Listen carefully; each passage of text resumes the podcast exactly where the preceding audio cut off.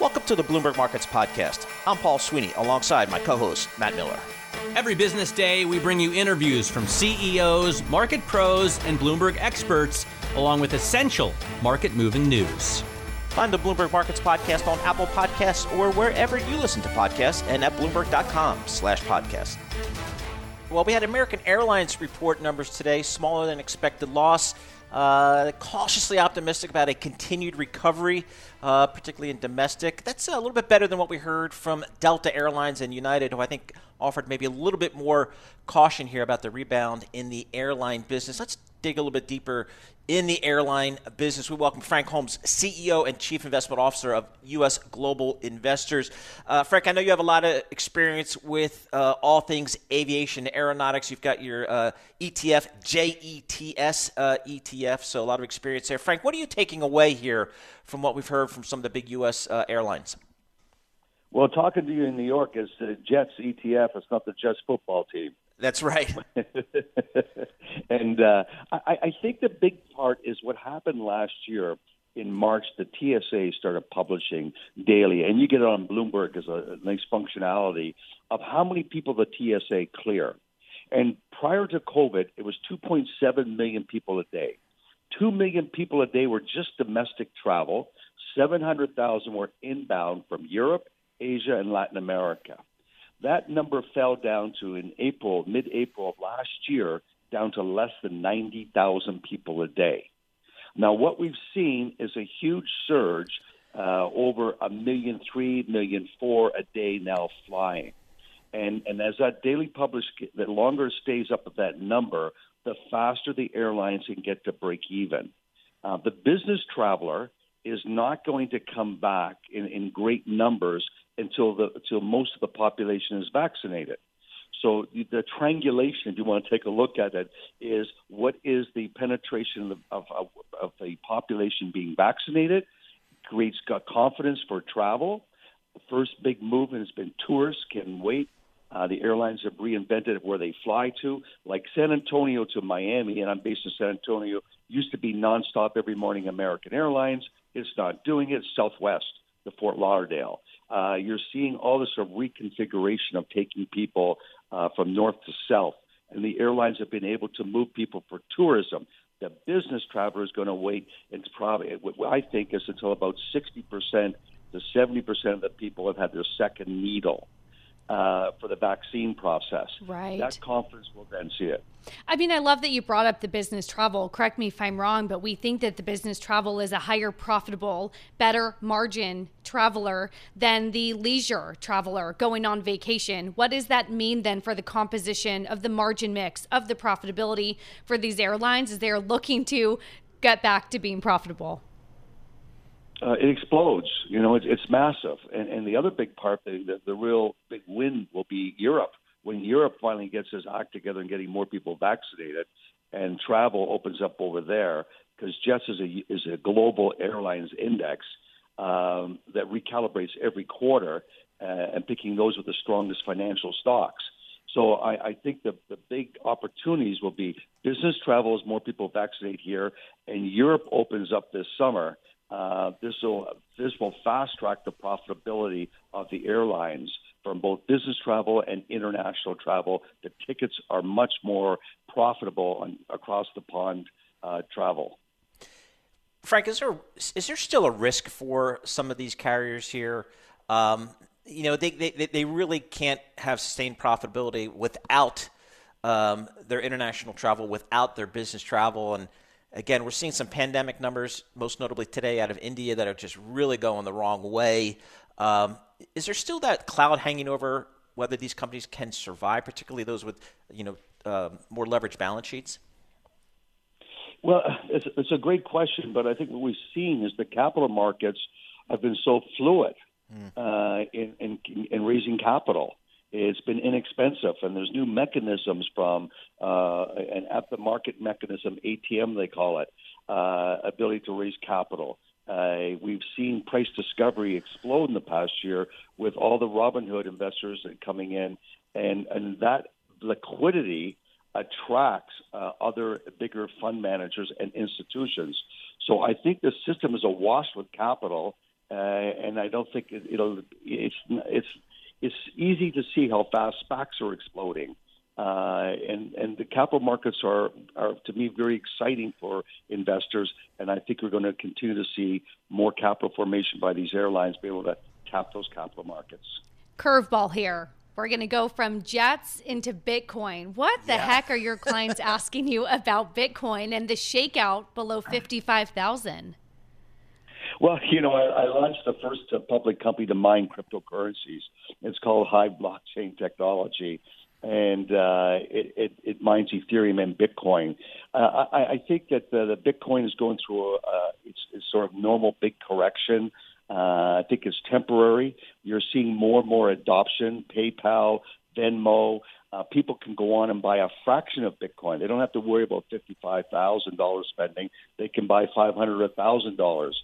Uh, and, and and as you get more and more people adopting to this, now 35 million going to 40 million they call wallets, uh, and you have a limited supply. Metcalfe's law suggests it goes to 100,000. So I've always advocated a, a 2% weighting in that asset class as an alternative asset class. You can do it through the crypto mining companies or you can do it directly. Uh, you can't buy stocks on your Venmo account and you can't buy on PayPal, but you can buy Bitcoin and and that is a very important mm. long term adoption. Frank Holmes, CEO, Chief Investment Officer for U.S. Global Investors. Thank you so much for joining us today. Getting the report, Paul, on jets, airlines, and Bitcoin as Coinbase. It eyes a 300 level at a 306. Yeah, I know. It's it's interesting. The volatility in Bitcoin, which is a big driver of uh, Coinbase, uh, is with us. And as Frank was suggesting, maybe that's just a a regular form of a correction in that currency. So we'll have more coming up. This is Bloomberg.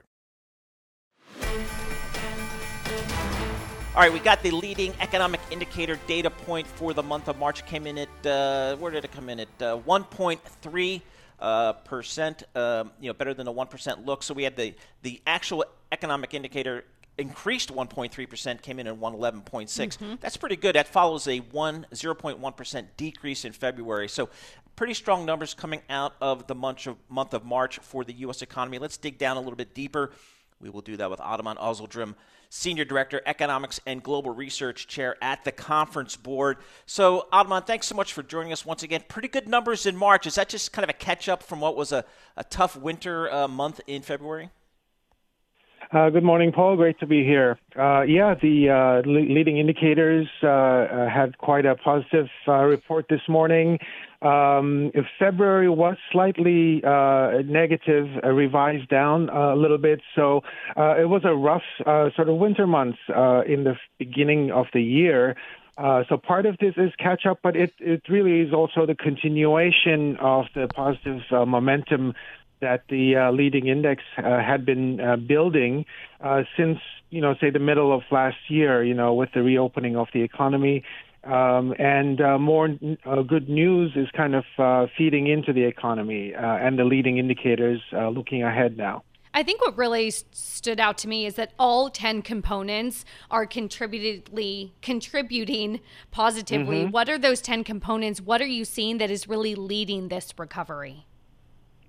Uh, yes, so that is very good news uh, indeed. So all 10 components uh, are contributing positively. There are really kind of five areas uh, that are grouped together in this leading index. Uh, and so those are, you know, labor markets, manufacturing, consumers' outlook, construction, and financial indicators. And all areas are flashing very positive. Um, so you uh, in the program you mentioned uh, unemployment insurance claims. That is one of the components, uh, and it is continuing to drop uh, and feeding into those positive contributions. So good sign from labor markets, and uh, that really is kind of the beginning of a virtuous uh, cycle uh, that uh, feeds on itself, right? And that's uh, manufacturing orders are, rising, uh, supply managers are very positive about the outlook. consumers' outlook is also become much more positive about the expectations. and we would expect that to translate into more spending, uh, housing permits uh, are increasing after the bad winter months. Uh, there's a pickup there. Um, and financial indicators uh, are also feeding positively in the into the leading index. Ataman, you know, it's kind of a weird paradox in the labor market. You know, it's we still have so many people unemployed, much higher than we would like. Uh, certainly, economists would like. Yet, what we hear from employers across the board is they're having a very difficult time filling positions, particularly on the lower end. And they often cite the fact that it's tough to compete against some of the government fiscal stimulus in terms of um, uh, uh, enhanced unemployment. How is that factoring into the economy? Is that a risk at all to kind of the, the reopening of this economy? Uh, so it, it, it is one of the potential risks uh, as the economy uh, kind of builds more momentum. Uh, there is uh, ha- there has been a lot of labor market disruption, and uh, you know it's not just in the macro top level numbers, but when you look at the detail of the different sectors that laid off workers, there's a lot of variety across different sectors. you know, some continued along uh, and uh, some really uh, shed a lot of workers, which they're now trying to, you know, hire back.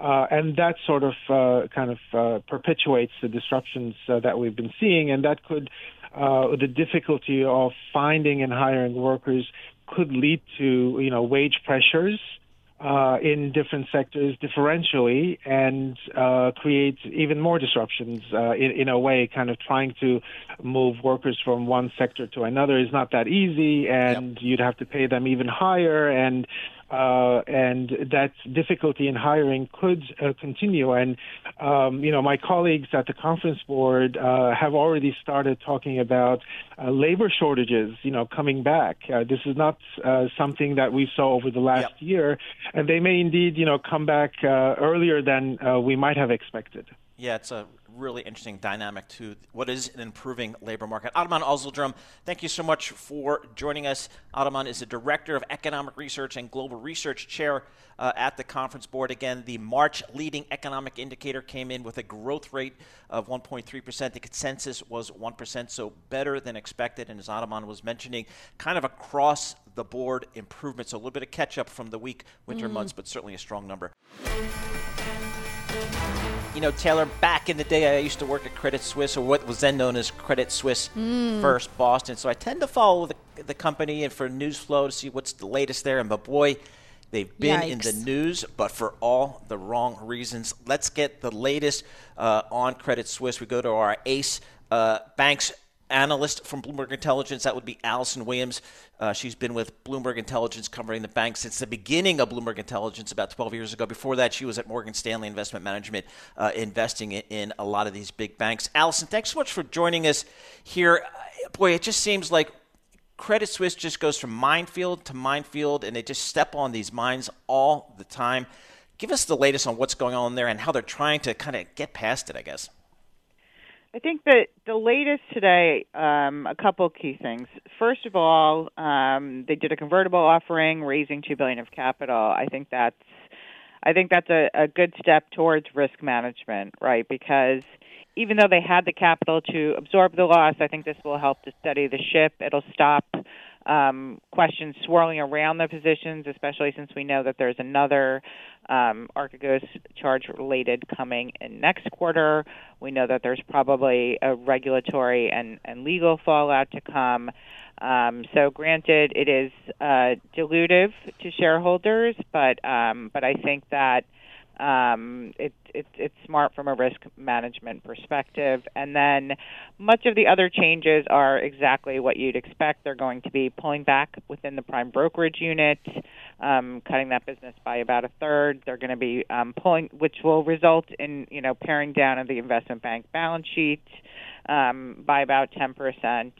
Um, there's obviously been uh, changes in management for the prime brokerage unit, the investment bank head, the chief risk officer. Again, um, these are all things you'd expect. Mm-hmm. They continue to do a review, um, and they continue to make progress um, in the asset management business related to the, some of the Greensill issues. You know, Alison, big picture, it's interesting the timing. I'm in a class right now called Managing Financial Risk. We're learning how to calculate VAR and expected shortfall. Where were the VAR? Where were the risk parameters of Credit Suisse that allowed this to happen?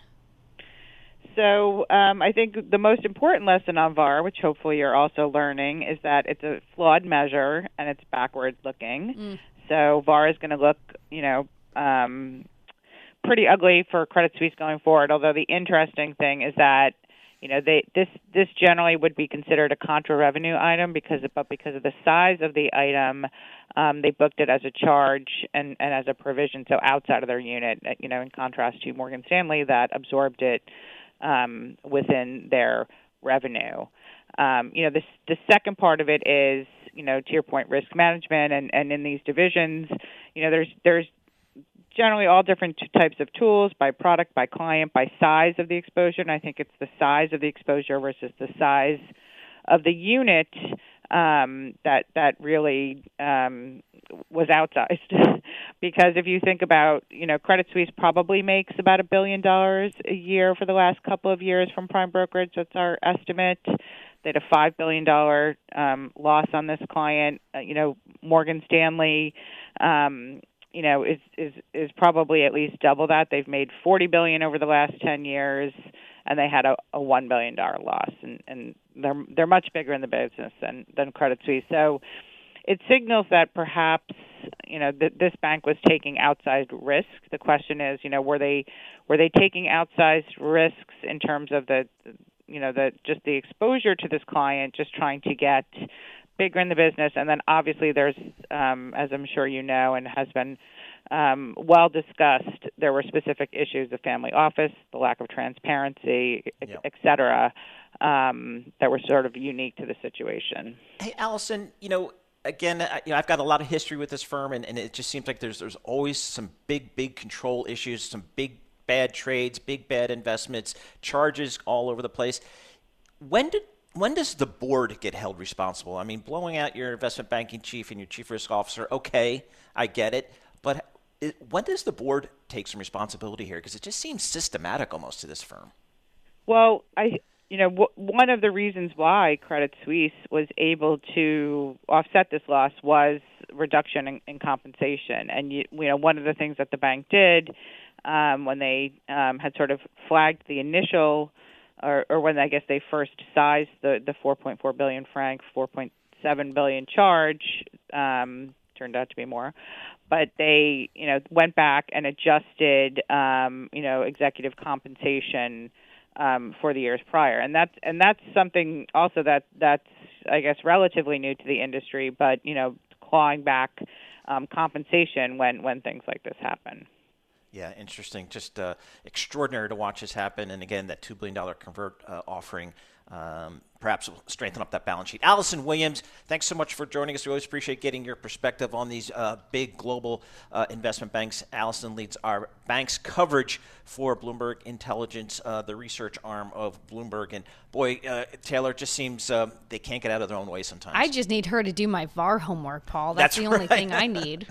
exactly. Yeah. I mean, she's had a lot of experience. Again, you know, investing in these banks. She knows all the management teams. She knows all the strategies. Uh, she knows where all the bodies mm-hmm. uh, are, are buried. And when you're looking at Credit Suisse, again, just mm. so many things uh, to be wary of if you are investing in that company. But we'll have to see how it plays out. This is Bloomberg. Time for Bloomberg Opinion. Today we have Karl Smith. He's a Bloomberg Opinion columnist for Bloomberg Opinion. He's got a fascinating column here entitled Repealing Salt Cap would be wrong move for Democrats. And as someone who lives in the metro New York area, one of those high tax areas, that cap on the state and local taxes really hit home when you uh, file the taxes. And uh, it's not just the metro New York area, it's other high tax areas uh, Taylor, where that was a big issue. Paul, it's the only thing municipal bond investors care about right now. That's the only reason we're doing this story. They knew I was going to be on radio. They pushed Matt right. Miller out. No one in Berlin even knows what this is. Municipal bond investors only care about the SALT repeal if it gets uh, repealed or not, that cap deduction, Paul. I know. It's big. It's big. It's something I bring up all the time. Karl, thanks so much for joining us here. I'd like to see the SALT cap repealed. Why should Democrats not pursue that? Well, so uh, it's understandable why a lot of people in you know Metro New York and California, high cost areas, um, took a big bite on that. But if we look at sort of the economics of the repeal, um, it's it's pretty uh, it's pretty regressive. So I think okay. there's been some analysis that, like on net, it's more regressive than the Tax Cuts and Jobs Act were. That is, more of the benefits from the SALT cap repeal would go to um, top five percent of earners, top one percent of earners, then went to that group during the TCJA altogether. So it's it's unusual for Democrats, and then it's a little bit more skewed towards um, high earners than even sort of Republican tax policy. Um, so that's why I think it's kind of a kind of a bad fit for you know where Democrats at least say their priorities are. Um, it also does take revenue, and we're in a we're in a place now where you know, the government spent a lot of money. Much of that was borrowed. Um, the president, Joe Biden, has indicated that he, doesn't want to continue that, that he wants to fund most of the new initiatives. And so that's going to take revenue. So if he wants to do the big things on infrastructure, that's going to take revenue. Salt cap sort of takes away from that. That means few of those things can be done. And so it's kind of a policy that just doesn't fit with where the Democrats want to go and what they say their priorities are. I also think that it's it's not really popular with um, a lot of Republicans either, so it's kind of a loser on that side as well. Yeah, Karl, I love that you bring up the fight between Democrats and Republicans, but then really, and maybe more importantly, the fight within the Democratic Party. I mean, you think of the AOCs who say, "No way, this is a loophole for the rich," and then you have maybe more moderates. You're thinking of Chuck Schumer saying, "We really need this to be included, this repeal, if we're going to get through this broader tax plan." What are the conversations within the Democratic Party about how they're going to get this done or not? Is this all just cultural politics? Yeah, so I think that one of the one of the things that's made this really complicated is that um, during TCJA, uh, Republicans were looking for ways to fund the corporate tax cut. Uh, and something that economists really have pushed for a long time is capping or get rid of, getting rid of the state and local tax deduction. Um, we think that it's it basically subsidizes uh, states that have high levels of taxation, and there's no particular reason to do that or increase inefficiencies. But anyway, so the Republicans went towards that, but they had this problem in that it's a tax increase. And so how do they justify this tax increase? And um, some of the some of the President Trump's allies got on the idea that we'll call it the blue state tax increase. And we'll emphasize that only like blue states are going to pay. And in particular, they didn't get rid of the whole thing. They only capped it at 10 because that would sort of like maximize the damage to blue states while leaving some wealthy people in red states still able to deduct under that limit. yeah, so, so made it a really big cultural issue. Yeah. Yeah, Karl. Yeah. So that uh, that kind of goes to where I wanted to go. You know, a lot of folks that are uh, supporting the repealing the SALT cap said, "Hey, this was just a political uh, dig by President Trump against uh, those areas of the country that did not support him in the election. It had nothing to do with fair taxation or economics. It was simply all political. As a result." It deserves to be repealed. So it's become kind of, I guess, more of a political issue than an economic issue, if anything else. Is that how it's being played out in Washington? Uh, that is a big part of it, and I mean, I think that's what's making that's what's making the split among Democrats harder. I mean, um, I think among even sort of Republican wonks and Democratic wonks are kind of like both against uh, the salt deduction. But when Trump's people came out and made it a cultural issue, that made it hard for Democrats to be in favor of capping salt, especially Democrats whose own constituents were going to get hit by it. And so, you know, it's it's a live issue now precisely because Trump made it a cultural issue. Karl, I'm throwing you a curveball here, but we know you're smart enough to handle it. I've been studying a lot of the state and local government budgets. I think of New York, which after those tax increases, you're looking at 55% tax rate on some of the top earners, higher than California. And a lot of those budget assumptions, I think Cuomo's, assumes that the SALT repeal indeed will go through are we getting into trouble when we're building budgets on a state level that's based on something that's going to happen at the federal level that well we're not quite sure that that's even going to happen Right, and I mean, I mean, I mean, so obviously that's not wise. I mean, or not wise from a budgetary standpoint.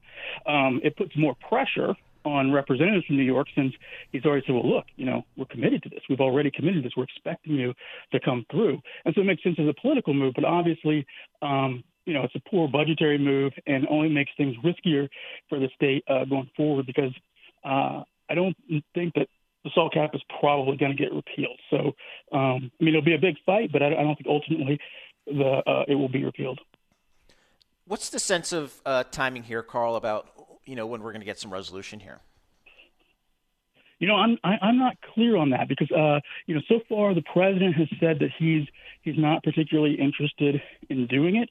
I know that's the position of the economists at the White House, um, but Schumer seems to be digging in on it. Uh, Pelosi seems to be digging in on it, and so um, it's really like a live ball, right? I mean, I, I would expect, given the way things are, that the president will ultimately get his way on this if he if he sticks to what his economists are telling him.